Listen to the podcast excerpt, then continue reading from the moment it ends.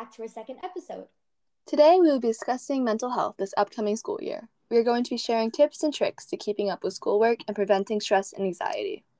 So, for most of us listening to this podcast, school is starting pretty soon. And with that comes a, tons of related worries and concerns. And depending on the person, this can be about workloads, new friends, teachers, literally anything to do with this different school year that we've been experiencing.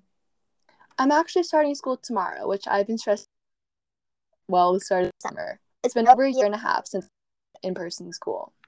Definitely. Last year was my first year of high school, and I actually did the full thing online. So I haven't even stepped foot inside of my high school. And even this year, I chose to go online, but it's really sad because I wish I could have had a regular high school year, and I'm not sure when we can get that. Yeah, it sucks. Back to school can sometimes be over reducing, especially with the change from online school to in person for some of us. Being back in a crowd of your peers every single day while also trying to keep up with schoolwork can be very taxing on your mental health. Of course, and this transition between online learning to in person can affect so many aspects of school, including major schedule changes, working habits, testing conditions, etc. And honestly, it might take a lot of time getting used to, and who knows, after this school year, maybe even everything will open up to full time in person, or worse, full time online, which we really don't want. Yeah. So, throughout all of this, one thing I know for sure is that it's going to be really difficult for many people to adjust to an in person school schedule after being at home for so long. And that's what we're here for today, giving tips on how to make this transition a little bit easier on yourself. Yeah, definitely.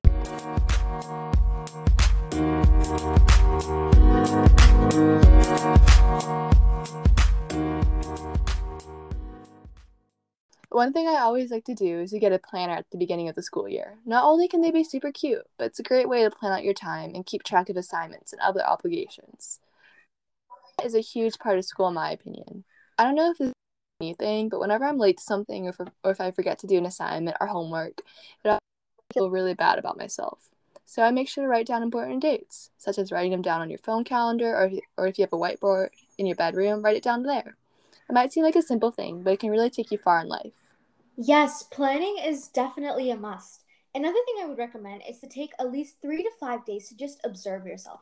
And this might sound like such a weird thing to do, but it works wonders. Just by noticing key things about your about your behavioral tendencies when doing homework, being in class, and even going through an average day can help you figure out how to optimize this transitional period to acclimate yourself to this new year. Noticing things like what gets you distracted in class, or what time do you work best in the day, or even what bedtime schedule helps you become the most refreshed in the morning can all help you set a schedule for you to follow to maximize your efficiency and productivity and can help you avoid staying up until 4 a.m. the day before your quiz, struggling with your emotions and your work ethic, and that's a situation we've all been in before.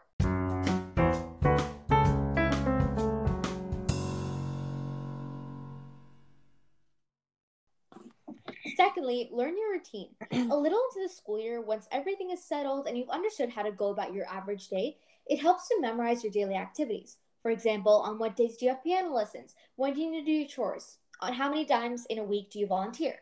Answering these questions will help you form a weekly schedule or a routine of sorts in your mind. And understanding this routine is super, super helpful when you need to schedule in work periods and, more importantly, rest periods because we can all anticipate the burnout that we'll probably go through for the first month of school. So it's really important to rest. And this can also help you adjust your workload and find the days where you have more time to do more work. Now, aside from homework, another huge stress that a lot of students are going to be facing is meeting new people. I know, at least for my high school, the majority of the underclassmen have never stepped foot on campus. They've never seen their classmates face to face and might feel overwhelmed with the pressure to make new friends. I think that if you're feeling that way, it's extremely important to know that every one of your classmates are probably feeling the exact same way. You're not, what you're feeling is totally validated. And that is so important. As much as schoolwork is a key part of going to school, friends make the experience a whole lot better and easier. But for some of us, it'll be hard to suddenly go from seeing black squares on your device every morning on a Zoom or Google meeting to seeing real faces. And these interactions can be super awkward and you'll want to avoid them. But trust us, don't. Meeting new people will always be a stress inducing thing for a lot of people, but I hope that knowing that the people you are probably worried about talking to are feeling the exact same way makes you feel better. Not in like a mean way, like haha, they're scared too, but your feelings are shared by a majority of your classmates' way. And honestly, especially during COVID, most friends are just made by bonding over how weird this whole quarantine thing was. Because honestly, I can't even tell you how many people I've just had conversations about how confusing quarantine was as a whole. And I honestly don't know what I did during that time. Because we all went through it and we all have different stories to share about this quarantine. And our main point here is basically just don't stress. Because this feeling of anxiety is very natural. And almost 9 out of 10 students are probably going through it at the same time as you are. That being said, don't push yourself too hard if you don't have 10 friends by the end of first period, that's completely normal. Most people don't have that. And that's also completely all right. And the most important thing is to be who you are and believe in yourself. Yes, definitely.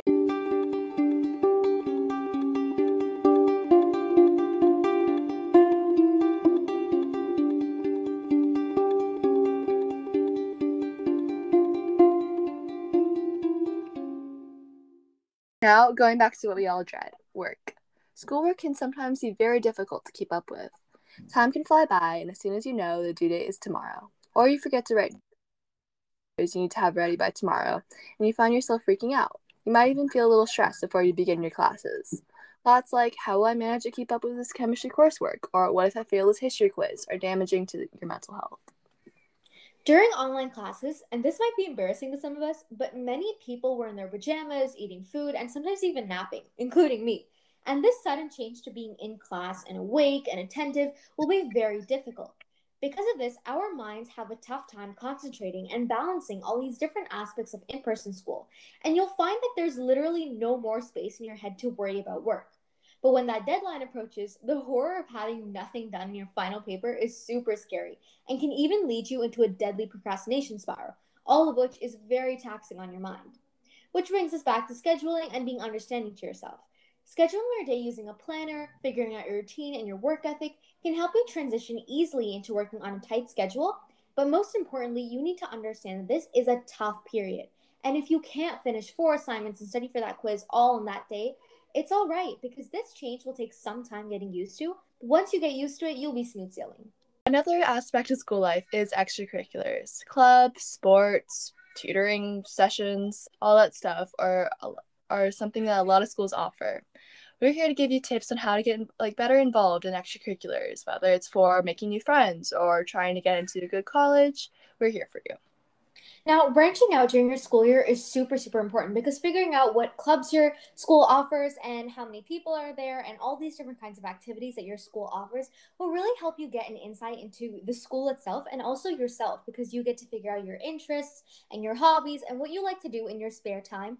And honestly, this can make your schedule very wonderful and very varied because we don't want a schedule where we come back from school and we do homework and we sleep and we go back to school and we do our homework and we sleep.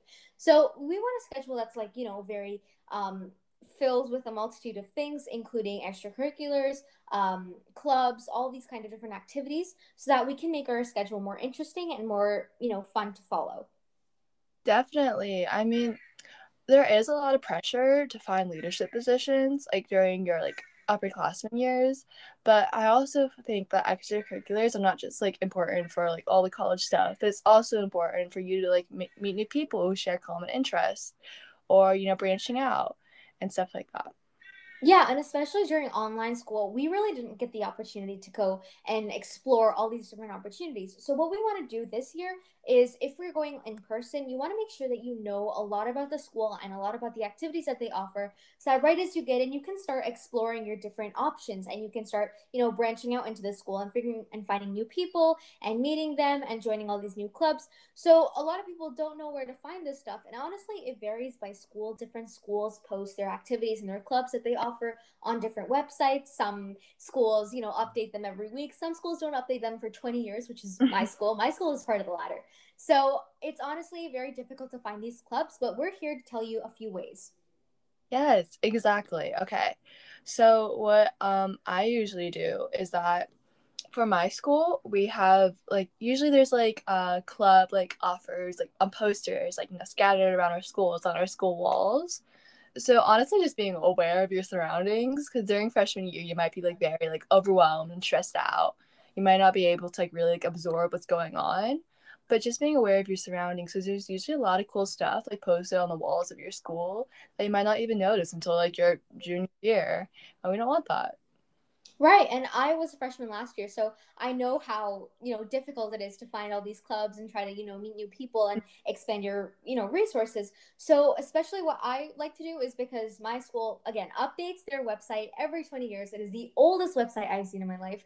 So, what I focus on is Instagram because I was online, so everything was on social media platforms. So, go online, figure out if your school has any club accounts and f- go follow them because they probably have a lot of updates about incoming you know students and applications and all those kind of fun stuff. So once you go online just kind of research and figure out what kinds of um, clubs and activities your school offers and try to find them on social media pages and follow them because honestly just making sure that you have tabs on these accounts and you get all the you know latest updates is really important because it can really help you um, be up to date on what your what's going on your school even if you're not presently in your school. So once you go on these accounts you can figure out you know if they're having applications and definitely apply. Even if it doesn't seem like interesting to you at first apply because once you get in maybe you might find something that you like and maybe you're very passionate about it. And you might even choose to follow that in your later years. You might choose to do that as a major in um, college or university. So it can really be an amazing opportunity, an amazing experience to just go into these clubs. So definitely don't hesitate to do that just because it's a weird year. Just try and, you know, maybe you'll find something that you like. Yeah, exactly. Social media is such a good resource. Like honestly, like I follow my school's like student gov account and that's like the only way I get updates about school life. Like everything has changed onto like social media because of period of isolation. So I definitely recommend, you know, if you don't have an Instagram account, create an Instagram account, look up some people. It's also a good way to meet new people. Yeah, and if you don't have, um, you know, access to any of these accounts, or you can't find them. Maybe if you know someone that's going to the same school as you, or you maybe met someone in your classes and you have like contact with them, maybe ask them because both of you can look together for different clubs and you can bounce ideas off each other and you can both help each other expand your own resources. And that would be really, really great because you found a friend and you also have all these opportunities to join clubs. And that's all for this episode, guys. For those of you starting school tomorrow or in a week or maybe even a month, good luck and you got this and you're not alone. Thank you everyone for listening. Stay tuned for our next episode. Bye.